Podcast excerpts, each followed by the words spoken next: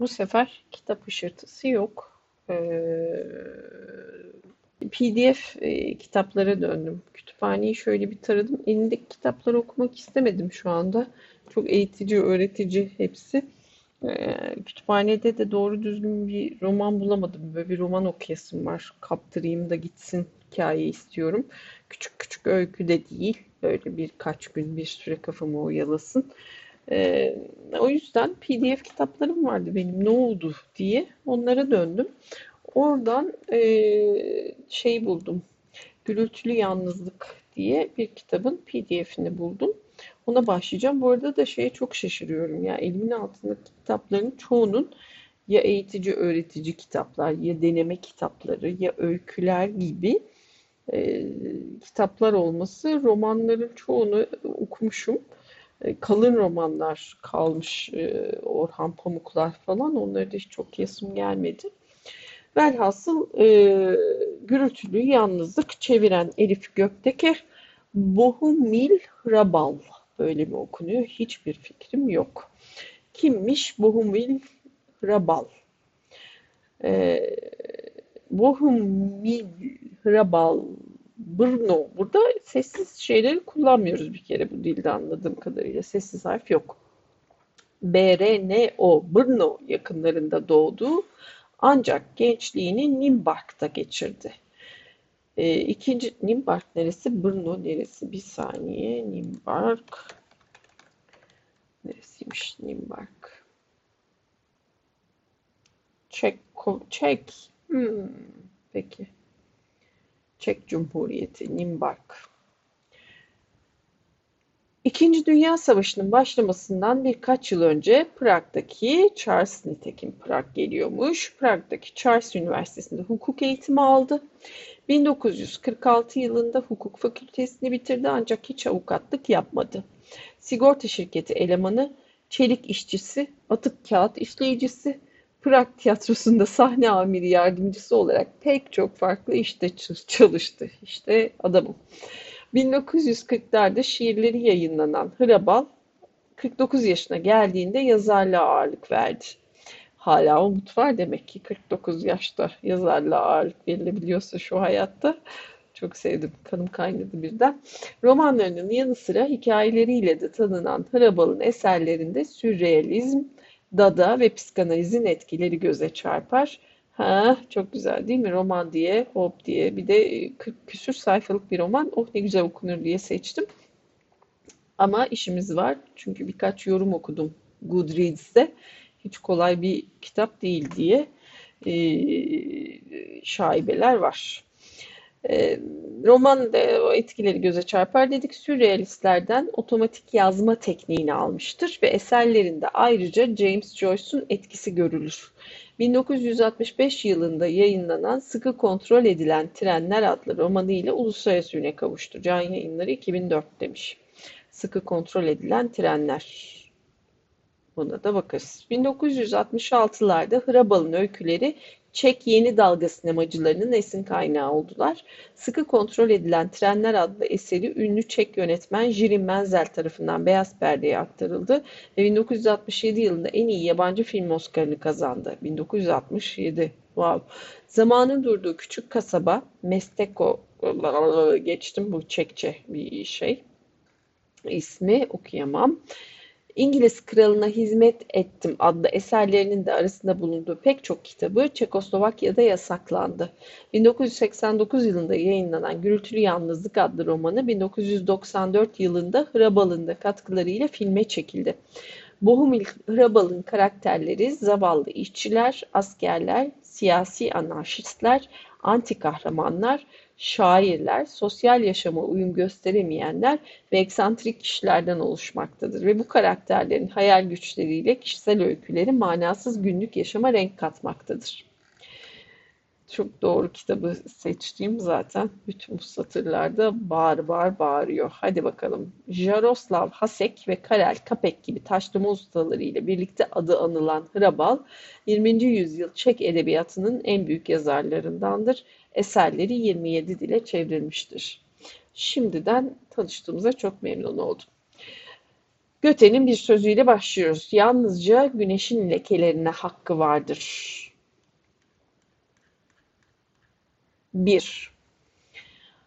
35 yıldır atık kağıt işinde çalışıyorum. Bütün love story'm bu benim. 35 yıldır kitapları ve atık kağıtları presliyorum.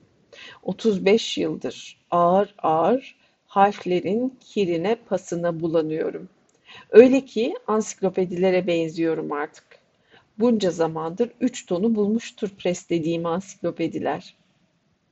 Hem taze ve serin hem de durgun suyla dolu bir testiyim ben. Güzel düşüncelerden bir ırmağın içimden akıvermesi için biraz eğilmem yeterli.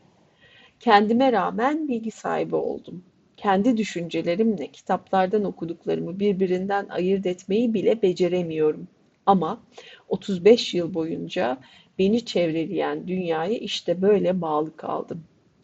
Zira ben okurken gerçek anlamda okumam. Ağzıma güzel bir cümleyi alır, bonbon gibi emerim. Küçük bir kadeh likör gibi yudumlarım. Ta ki düşünce içimde alkol gibi eriyip dağılana kadar. Sadece beynime yüreğime nüfuz etmekle kalmaz, damarlarımın köklerine, kılcal damarlarımın kökçüklerine kadar işler. Bir ayda işte böyle hemen hemen iki ton kitap preslerim. Ama çalışacak gücü, Tanrı'nın kutsadığı bu işi yapabilme gücünü bulmak için bu 35 yılda öyle çok bira içtim ki olimpik bir havuzu, koca bir balık üretme havuzunu doldurabilir içtiğim biralar. Nitekim kendime rağmen bir bilgi olup çıktım. Beynimin mekanik preste işlenmiş düşüncelerden, düşünce yığınlarından oluştuğunu keşfediyorum şimdi. Üzerinde saç kalmayan başım Ali Baba'nın mağarası. Bir düşüncenin salt insanların belleğinde yazılı olduğu zamanlar daha güzeldi herhalde. O zamanlarda kitapları preslemek için insanların kafalarını preslemek gerekirdi. Ama bu bile bir işe yaramazdı. Çünkü gerçek düşünceler dışarıdan gelir. Sefer tasıyla işe götürdüğünüz makarna gibi orada öylece dururlar. Yani engizisyoncular boşuna yakar kitapları. Bir kitapta işe yarar bir şey varsa alevlerin ortasında sessiz kahkahalarını işitmeye devam edersiniz. Çünkü gerçek bir kitap hep bir başka yere, kendi dışına göndermede bulunur. Küçücük bir hesap makinesi satın aldım.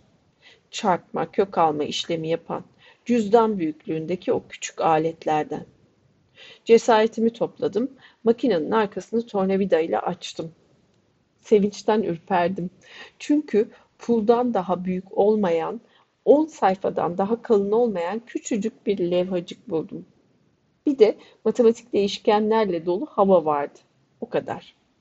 Gerçek bir kitaba yöneltince bakışlarımı ve basılı sözcükleri silince geriye sadece havada uçuşan, havaya konan maddesiz düşünceler kalır. Hava besler onları, havaya dönerler. Çünkü eninde sonunda her şey havadır. Nasıl kutsal ekmekte İsa'nın kanı var da yok, işte tıpatıp öyle.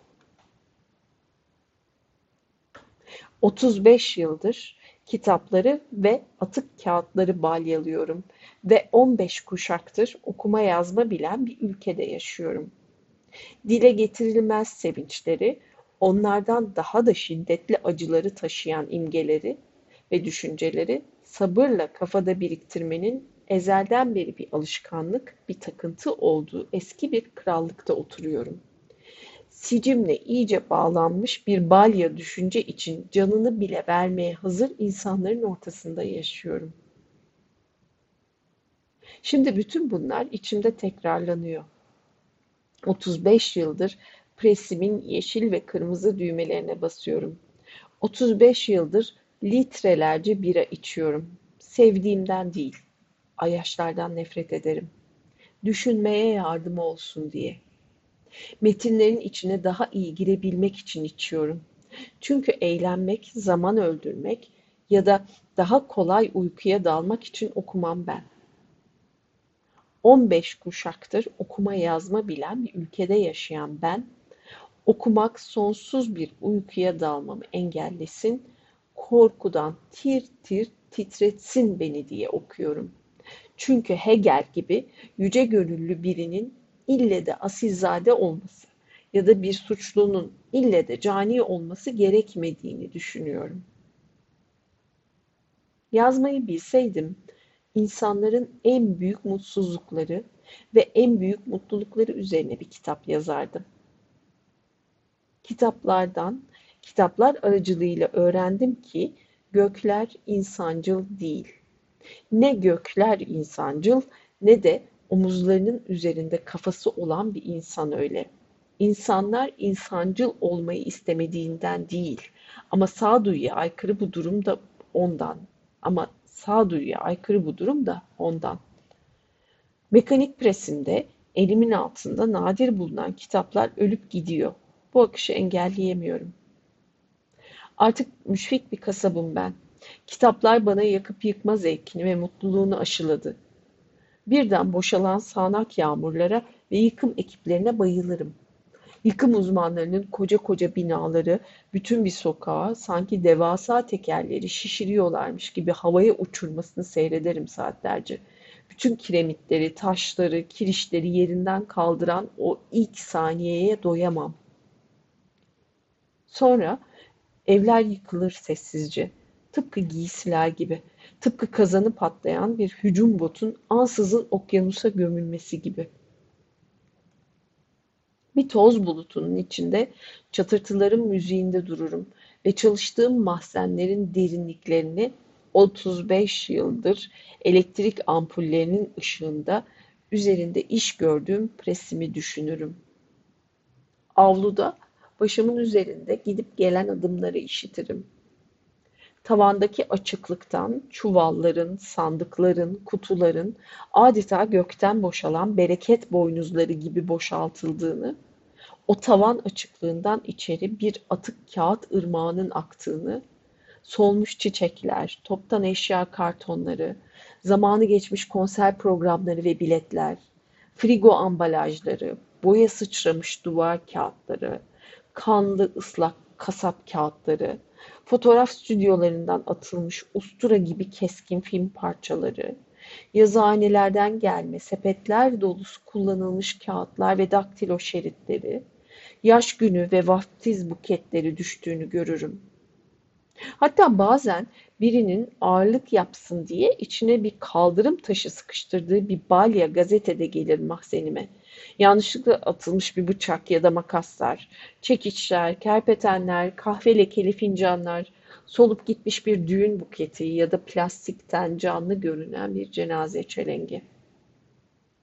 35 yıldır bütün bunları mekanik presinde ezerim. Haftada 3 kez o ezdiklerim kamyonlardan vagonlara, oradan kağıt fabrikalarına taşınır. Fabrikada işçiler balyaları tutan telleri kesip işlediğim şeyleri güçlü alkalilerin, asitlerin içine atarlar. Öyle ki ikide bir elimi kesen ustura ağızları bile erir orada. Bu sırada fabrika ağızlarındaki kirli ve bulanık sularda bazen güzel bir balık nasıl parlayı verirse, bu atık kağıt ırmağında da zaman zaman değerli bir kitabın cildi parlayı verir. Bir an gözüm kamaşır, başka tarafa bakarım ama tam zamanında tutup çıkartır, önlüğüme kurularım o kitabı. Açarım, baskı kokusunu içime çekerim, bakışlarımı ilk cümlede yoğunlaştırır, Homeros'un bir kehanetiymiş gibi okurum o cümleyi. Böyle yaptıktan sonra ancak öbür güzel ganimetlerimin arasına dua kitaplarıyla birlikte yanlışlıkla mahzenime atılan kutsal resimlerle kapladığım bir sandığın içine koyarım kitabı. Sonra bir ayin başlar benim için. O kitapları okuma töreni başlar. Yaptığım her balyaya onlardan birer tane yerleştiririm en sonunda. Çünkü bütün balyalarımı güzelleştirmeye ihtiyaç duyarım. O balyalara kendi kişiliğimi, kendi imzamı koyma ihtiyacı. Derdim, tasam her balyamın farklı olmasıdır. Bu yüzden her gün iki saat fazla mesai yapmak, işe bir saat erken gelip başlamak, hiç bitmeyen o atık kağıt dağının üstesinden gelmek için bazen cumartesileri bile çalışmak zorunda kalırım. Geçen ay mahzenime ünlü ustaların reprodüksiyonlarından 600 kilo boşaltıldı. Rembrandt, Haas, Monet, Manet, Klimt, Cezanne ve Avrupa resminin öbür büyük ressamlarıyla dolu 600 kilo. Şimdi her balyamı bu reprodüksiyonlarla sarmalıyorum. Sonra akşam olup da balyalar yük asansörünün önüne sıralandığı zaman bu görkemi seyrediyorum hayran hayran, hiç doyamadan. Şurada gece devriyesi, ileride Saskia, kırda kahvaltı, Anver'deki idamlığın evi, hatta Guernica. Yaptığım her balyanın tam ortasında iyice açılmış olarak birinde Faust'un, ötekinde Don Carlos'un, kanlı iğrenç kartonların arasında Hyperia'nın durduğunu, şurada da bir yığın eski çimento torbasının böyle buyurdu zerdüştü sakladığını bilen tek kişiyim ben dünyada. Hangi balya göte ve şilleri, hangisi Hölderlin ve Nietzsche'ye mezar olmuş bilen bir tek ben varım. Bir anlamda hem sanatçı hem seyirciyim. Bu durum tüketir beni. Her gün yorgunluktan ölürüm. Yüreğim parçalanır, sarsılırım. Ve kendimi bu kadar çok harcayışımı hafifletmek, azaltmak için sürahiler dolusu bira üstüne bira içerim. Husenski hanına bira almaya giderken düşüncelere dalacak, bir sonraki balyayı düşünecek yeterince zamanım olur. Sadece bu yüzden litrelerce bira içerim. Geleceği daha iyi görmek için. Çünkü yaptığım her balyaya değerli bir kutsal emanet sarıp sarmalarım. Kocaman açılmış bir çocuk tabutu solmuş çiçeklerin, alüminyum saçakların, melek saçlarının altında kaybolur. Mahzendeki varlığı benim varlığım kadar şaşırtıcı olan o kitaplara küçük bir yuva hazırlarım. İşte bu yüzden işimde hep gecikirim. Bu yüzden avlu ta çatıya kadar mahzenin tavandaki açıklığı tıkayan bir kağıt dağıyla dolu. İşte bu yüzden şefim o yığının ortasında kalınca elindeki kancayla kendine yol açar. Yüzü öfkeden kıpkırmızı, tavandaki açıklıktan bana seslenir. Hanta, orada mısın? Hey ulu tanrım, kitaplara gözünü dikip durmayı bırak da kıpırda biraz. Avluk kağıtlardan görünmez olmuş. Sense aşağıda hayallere dalmış saçmalıyorsun. Kağıt dağının eteğinde çalılığa sığınan Hazreti Adem gibi büzülüp ufacık olurum. Elimde bir kitap, benimkine yabancı bir dünyaya şaşkın şaşkın bakarım. Çünkü itiraf etmeliyim ki ben bir kitaba gömülünce büsbütün başka bir yerde olurum metnin içinde. Şaşa kalır, hayallere dalar, daha güzel bir dünyaya, gerçeğin tam içine girerim. Her gün, günde on kez kendimden bu kadar uzaklara gidebilmiş oluşuma hayret ederim. Böylece yabancılaşmış, kendimden uzaklaşmış, derin düşüncelere dalmış olarak sessizce evime dönerim. Sokakta yürürken o gün bulduğum ve çantama koyduğum kitapların akıntısında yitmiş olurum. Tramvaylardan, otomobillerden, yayalardan kaçınırım. Farkında olmadan yeşilde geçerim. Yolda yürüyenlere ya da sokak lambalarına çarpmadan bira ve kir kokarak ilerlerim. Ama gülümserim. Çünkü çantamda hakkımda henüz bilmediğim şeyleri hemen o akşam açıklayacaklarını beklediğim kitaplar vardır. Sokağın gürültü patırtısında ilerlerim. Hiç kırmızıda geçmem. Bilinçaltımdan bilinçsiz bir halde yürürüm. O gün preslenen balyaların görüntüsü usul usul yok olur içimde. Kendim de bir balya preslenmiş kitap olduğumu hissederim. Benliğimde şofbenlerindekine ya da gazlı buzdolaplarındakine benzer küçük bir alev yandığını hissederim. Şimdi çantamda taşıdığım kitaplardan her gün çalışırken kendime rağmen okuduğum düşüncelerin yağıyla canlandırdığım hiç sönmeyen bir kandil. Tekrar. Sokağın gürültü patırtısında ilerlerim. Hiç kırmızıda geçmem. Bilinç altından bilinçsiz bir halde yürürüm. O gün preslenen balyaların görüntüsü usul usul yok olur içimde. Kendim de bir balya preslenmiş kitap olduğunu hissederim. Benliğimde şofbenlerin şofbenlerdekine ya da gazlı buzdolaplardakine benzer küçük bir alev yandığını hissederim. Şimdi çantamda taşıdığım kitaplardan her gün çalışırken kendime rağmen okuduğum düşüncelerin yağıyla canlandırdığım hiç sönmeyen bir kandil. Böyle dönerim eve, yanan bir ev gibi. Alevler sarmış bir ahır gibi. Ateşten yaşamın ışığı fışkırır. Ölen tahtadan çıkan o ateşten düşmanca acı küllere karışıp kalır. Mekanik presimde atık kağıt presliyorum 35 yıldır. 5 yıl içinde emekli olup makinamı da alacağım yanıma. Burada bırakmayacağım onu. Para biriktiriyorum. Bunun için bir banka cüzdanım bile var. Birlikte emekliye ayrılacağız. Bu makineyi işletmeden satın al işletmeden satın alacağım. Evime, dayımın bahçesinin bir köşesindeki ağaçlarının altında bir yere koyacağım. Orada günde yalnız bir balya yapacağım. Ama ne balya? 10 kat müthiş bir balya, bir heykel, bir sanat yapıtı. Gençliğimin bütün yanılsamalarını, bütün bildiklerimi, bu 35 yılda öğrendiğim her şeyi koyacağım içine. En sonunda A'nın ve Esin'in buyruğunda çalışabileceğim, evimdeki üç ton kitabın içinden çıkartılmış günde bir tek kitap balyası. Ama yüzümü kızartmayacak bir balya. Önceden üzerinde uzun uzun düşünülmüş bir balya. Dahası da var. Presimin teknesine kitapları ve atık kağıtları koyacağım sırada o güzellikte yaratım anında pres son darbeyi indirmeden önce pullar ve konfetiler atacağım içine. Her gün yeni bir balya yapacağım.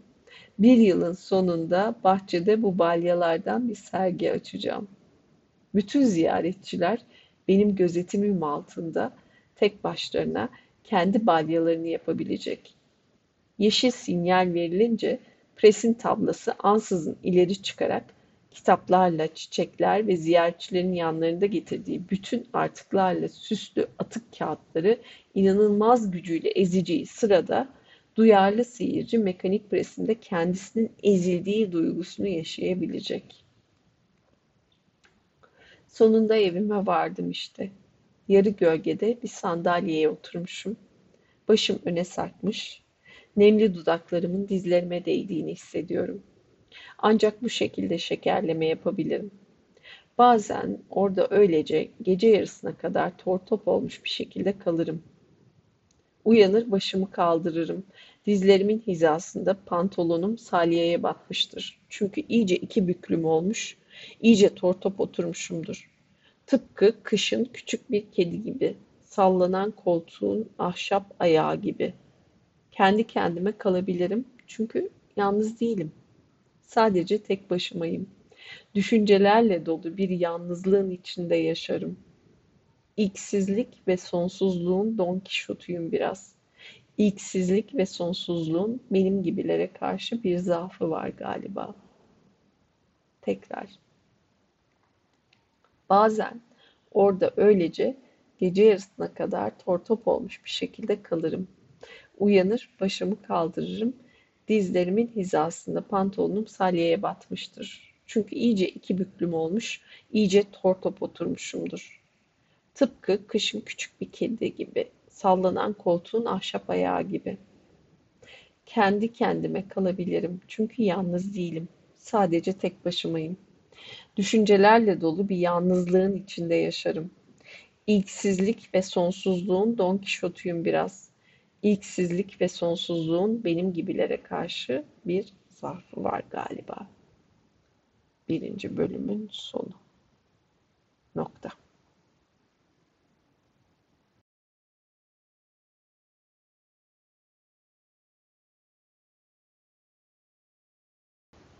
İkinci bölümden devam. 35 yıldır atık kağıt presliyorum bütün bu zaman boyunca mahzenime öyle çok güzel kitap boşaltıldı ki Üç ambarım olsaydı üçü de dolardı. İkinci Dünya Savaşı'nın sonunda bir gün presime bir sepet dolusu kitap boşaltıldı. İlk şoku atlatınca o biblo gibi kitaplardan birini açtım. Prusya Kraliyet Kütüphanesi'nin damgasını taşıyordu. Ertesi gün baştan aşağı deri ciltli kitaplardan bir ırmak aktı mahzenimin tavanından. Kitap sırtlarının ve başlıkların yaldızı ortalığı ışıldatıyordu. Bunun üzerine koşarak yukarı çıktım. İki adamla karşılaştım. Sonunda bana Nova Strasecci yakınlarında bir ambar olduğunu ve samanların arasında insanın gözlerini yuvalarından dışarı uğratacak kadar çok kitap bulunduğunu itiraf ettiler. Ordunun kütüphanecisiyle birlikte Nova Strasecci'ye gittim. Tarlaların arasında bir değil üç ambar göründü. Prusya Kraliyet Kütüphanesi'nin kitaplarıyla ağzına kadar doluydu üçü de. Önce ah ne güzel, oh ne müthiş deyip durduk. Sonra meseleyi tartıştık ve bir hafta boyunca askeri araçlar bu kitapları Pırağa Dışişleri Bakanlığı'nın bir bölümüne taşıdı. Daha sonra çalkantılı zamanlar biraz geçtiğinde geldiği yere gönderilecekti kitaplar. Ama birisi bu gizli yeri ihbar etti. Kütüphane savaş ganimeti ilan edildi. Kamyonlar tekrar yola koyulup bu sırtı yaldızlı tamamı deri kaplı kitapları gara götürdü. Orada sağanak yağmur altında açık vagonlarda bir hafta bekledi kitaplar.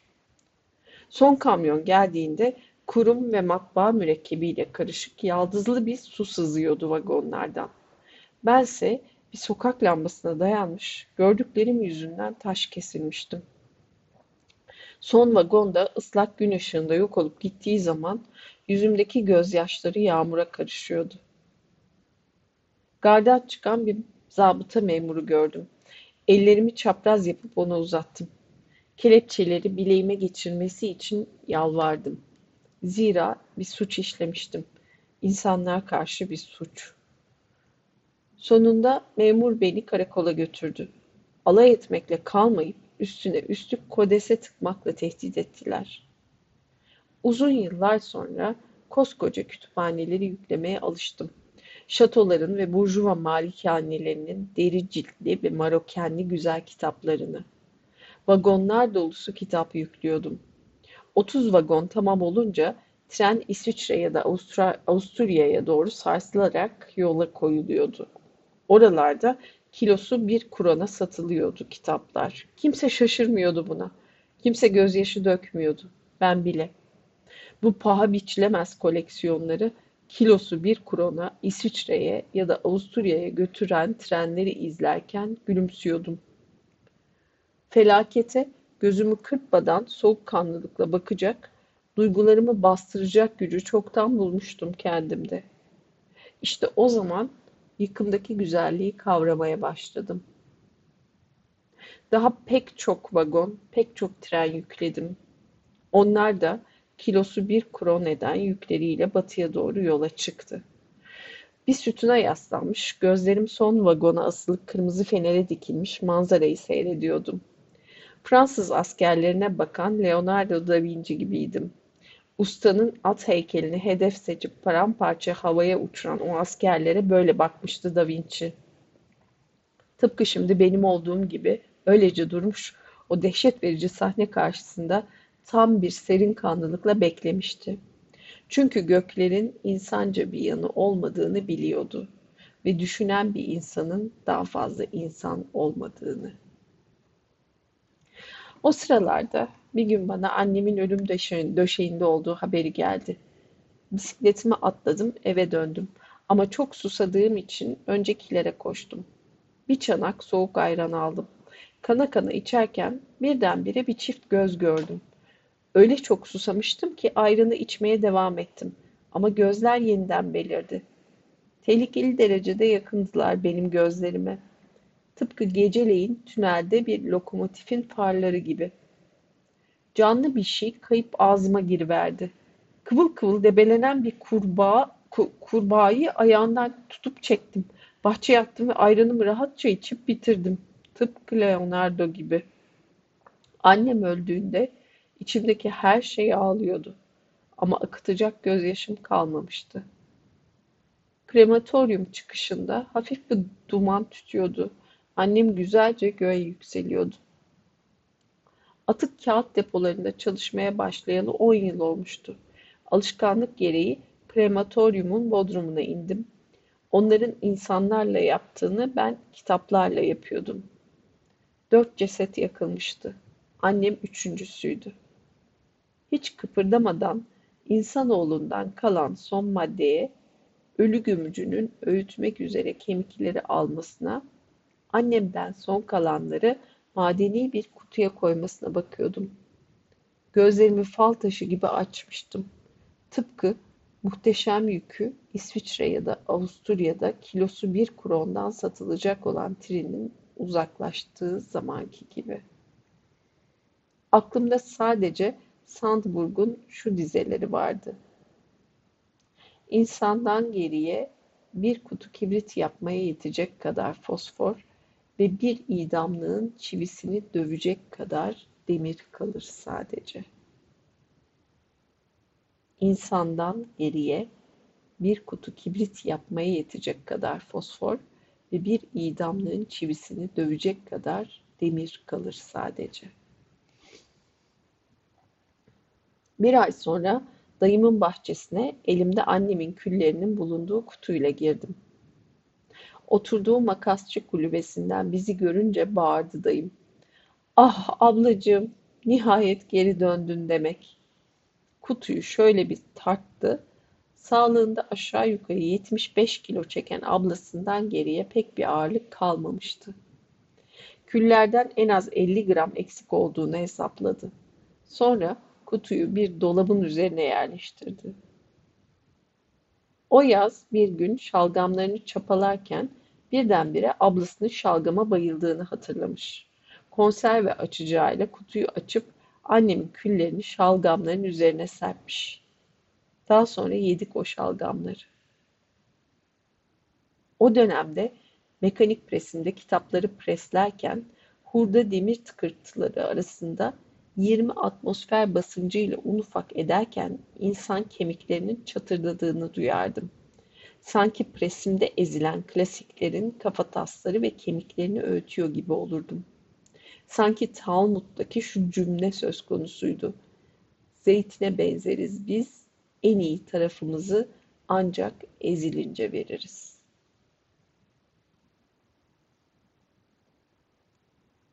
Her balyayı bağlarım, elimden geldiğince sıkarak demir tellerle tuttururum. Kitaplar bağlarını koparmaya uğraşır. Teller daha güçlüdür. Gözümün önüne panayırdaki bir kuvvet cambazının ciğerlerini şişirerek zincirlerini kopardığı görüntüsü gelir. Ama benim balyam tellerinin arasında iyice sıkışıp kalmıştır. Tıpkı küllerin durduğu kutudaki gibi her şey sakindir balyanın içinde. Ben de onu öbür yenik kardeşlerinin yanına götürürüm. Balyayı süsleyen reprodüksiyonların görüneceği şekilde koyarım. Bu hafta Rembrandt van Rijs'in yaklaşık 100 reprodüksiyonunu keşfettim. Sünger suratlı ihtiyar sanatçının birbirinin aynı yüz portresi. Sonsuzluğun eşiğinde sanat ve içkinin kılavuzluk ettiği bir adamın görüntüsü. Bilinmeyen birinin dışarıdan ittiği son kapının açılışını şimdiden görebiliyorum.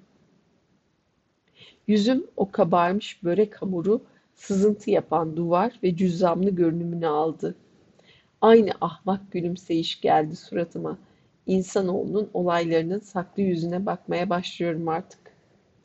Bugün bütün balyalarımı ihtiyar Rembrandt van Rijs'in beyefendinin portresi sarmalıyor. Presimin fırın gibi ağzına atık kağıtları ve açık kitapları tıkıyorum. Bugün ilk kez fark ettim ki farelere, ailelerine, yuvalarına dikkat etmiyorum artık. Kör yavruları prese atınca anneleri de peşlerinden atlıyor, yapışıyor yavrularına. Dolayısıyla atık kağıtlarla ve klasiklerle aynı yazgıyı paylaşıyor. Böyle bir mahzende ne çok fare olduğunu bilemezsiniz. 200, belki de 500. Küçük dost canlısı hayvancıklar. Neredeyse tümü de yarı kör.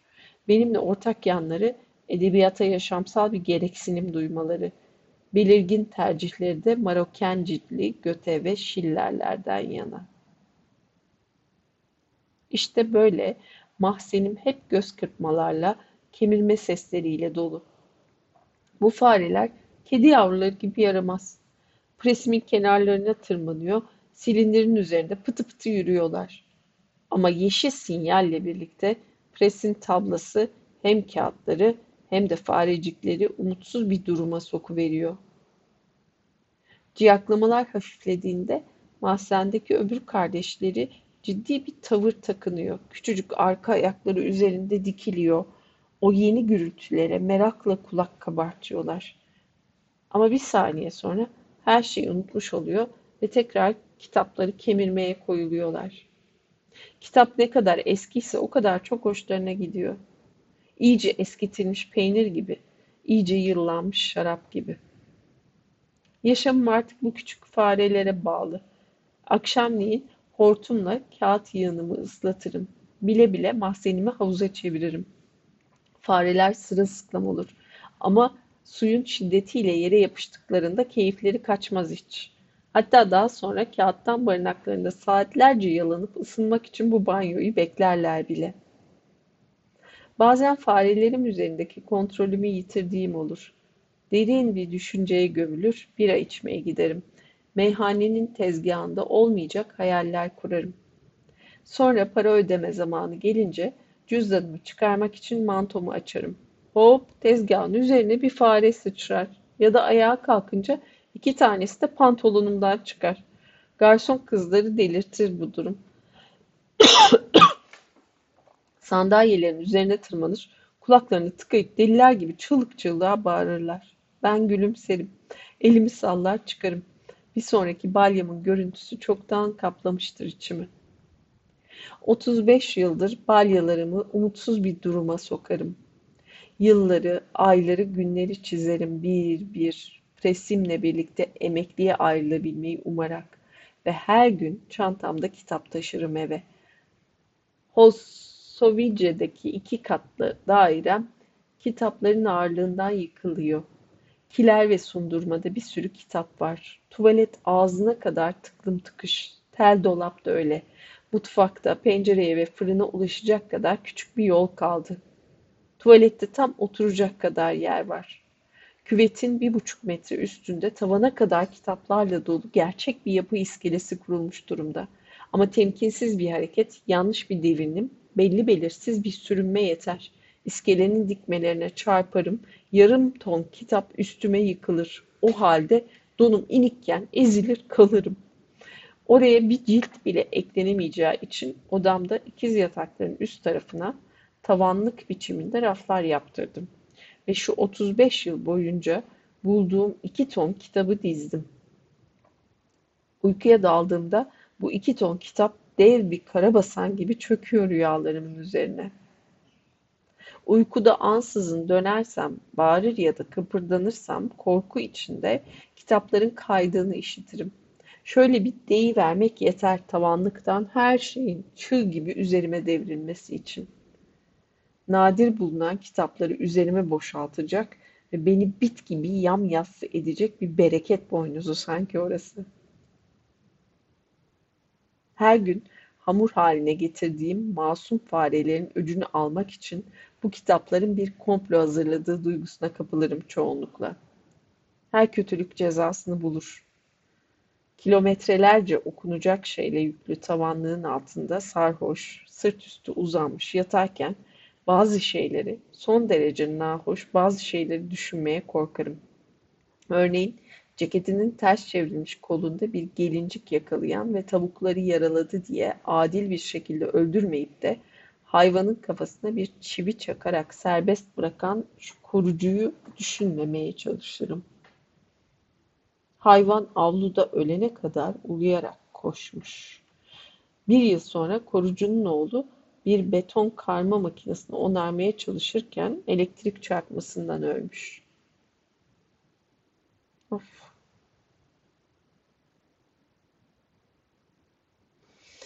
Dün birdenbire kurşun harcamak konusunda cimri davranan ormancının rast geldiği bütün kirpileri sivri bir kaza geçirerek öldürdüğünü hatırladım. Ta ki günün birinde karaciğer kanserine yakalanana kadar. Adam üç ayda öldü. Karnında bir tümör ve beyninde dehşetle. Kitapların bana karşı komplo kurduğunu işittiğimi sandığım zaman bu tür düşünceler paniğe sürüklüyor beni. Öyle dengemi bozuyor ki bu durum, pencerenin yanında bir sandalyede uyumayı tercih ediyorum. Önce beni sivrisinek gibi ezip sonra da tıpkı kafesli bir asansör gibi yeri delerek mahzene kadar giden kitapların görüntüsünden dehşete düşüyorum. İnsanın yazgısından kaçamadığını görüyorum. Mahzende iş üstündeyken kafama kitaplar, şişeler, hokkalar, zımbalar yağar tavandaki açıklıktan. Evimde de her akşam kitaplar düşüp öldürecek gibi olur beni ya da en iyisinden ağır yaralanmaktan kıl payı kurtulurum. Tuvaletin ve odamın tavanına astığım o Demokles'in kılıcı yüzünden çıkıp bira almak zorunda kalırım. O berbat sona karşı tek kalkanımdır bira. Ayda bir kez dayımı görmeye gider, kocaman bahçesinde emekli olduğumuz zaman presimi koyacak iyi bir yer bulmaya çalışırım. Yanıma presimi almak için para biriktirme fikri benim değil, dayımın aklıma gel aklına geldi. 40 yıl demir yolu görevlisi olarak çalışmış, hemzemin geçitlerdeki bariyerleri indirip kaldırmış ve makasçılık yapmıştı. 40 yıl boyunca tıpkı benim gibi onun da tek zevki işi olmuştu. Emekliye ayrılınca işi olmadan yaşayamazdı. Sınırda kullanılmayan eski bir istasyonun makasını satın alıp bahçesine koydu. Eski ateşçi makinist arkadaşları hurdaların içinden küçücük bir lokomotif bulup çıkardılar. Yüksek fırınlardan maden filizi taşımakta kullanılmış bu küçük Ohrenstein ve Koppel marka lokomotif, lokomotifin rayları ve üç küçük vagonuyla eski bahçenin ağaçları arasında bir hat kurdular. Cumartesi pazar günleri makineyi çalıştırıyorlar. Hadi ileri Öğleden sonra sıra çocukların. Akşamleyin dayımla arkadaşlar şarkılar söylüyor, bira içiyor, küçük vagonlarına binip çakır keyif geziyorlar. Lokomotifin üzerinde ayakta durduklarında ırmak tanrısı Nil'in heykeli gibi üzeri küçük adam adamlarla dolu uzanmış dev bir Adonis gibi görünüyor tren. Bir gün kendim ve presim için güzel bir yer seçmeye dayımı ziyarete gitmiştim. Akşam oluyordu. Bütün farları yakılmış makina, ihtiyar meyve ağaçlarının arasında hızla virajları alırken, dayım makasçı kulübesinde oturmuş coşkuyla önündeki kolları indirip kaldırıyordu. Ohrenstein ve Kopel marka lokomotifi kadar coşkulu ve çakır keyifti. Yer yer alüminyum bir parçanın madeni parlıyordu, parıldıyordu. Çocukların ve emeklilerin çığlıkları, haykırışları arasında ilerledim. Kimse beni aralarına katmaya davet etmedi. Kimse bir kadeh ister miyim diye sormadı. Aslında bütün ömürleri boyunca sevdikleri işlerinin bir tekrarından başka bir şey olmayan oyunlarına iyice dalmışlardı. Ben Kain gibi alnımda bir damga ile yürüyordum. Aşağı yukarı bir saat sonra evin yolunu tuttum. Davet edilebilirdim hala ama kimse seslenmedi bana. Kapıdan çıkarken bir kez daha geri döndüm. Fenerlerin ve makasçı kulübesinin ışığında çocukların ve ihtiyarların karaltıları kıpırdıyordu. Tren düdüğünü öttürüp elips biçimindeki hattında sarsıntılı vagonlarıyla yeni bir tur atmak üzere ilerlemeye başladı. Tıpkı bir Laterna'nın şarkısı gibiydi. Hep aynı şarkı ama öyle güzel bir ezgi ki ölene kadar başka bir şey dinlemek istemeyeceğiniz türden. Ama bu arada kapının yanında dikilirken biliyordum ki Dayım beni görüyordu. Ağaçların arasında kaybolduğum zaman bile gözlerini üzerimden ayırmamıştı. Kumandalardan elini kaldırıp parmaklarını tuhaf tuhaf oynattı. Sanki sadece havayı karıştırıyor gibiydi. Ben de karanlıkta selamına karşılık verdim. Yan yana geçen iki trende giderken birbirimize veda ettiğimiz sanılabilirdi. Pıran kenar mahallelerine geri döndüm. Bir sosis aldım ve o sırada büyük bir şok yaşadım. Sosisi ağzıma götürmem gerekmemişti. Yanan dudaklarında temasını hissetmek için çenemi eğmem yeterli olmuştu. Oysa Sosisi bel hizamda tutuyordum. Yere baktım ve gördüğüm şeyden korktum. Çünkü sosisin öbür ucu neredeyse pabuçlarıma değiyordu. İki elimle tuttum. Sosis normal boydaydı. Son yıllarda sıkışıp ezildiğim sonucunu çıkardım. Eve dönünce mutfak kapısının pervazını gizleyen yaklaşık yüz kitabı kenara ittim. Pervaza silinmez mürekkeple belli tarihlerde boyumun ne kadar olduğunu işaretlemiştim. Kenara yaslandım. Bir kitabı başıma koydum. Dönüp duvara değdiği yeri işaretledim. Çıplak gözle bakınca 8 yılda 9 santimetre kısaldığımı fark ettim. Yatağımın üstündeki kitap sayvanına doğrultunca bakışlarımı tavanlıktaki iki tonun düşsel ağırlığı altında kısaldığımı anladım. İkinci bölümün sonu nokta.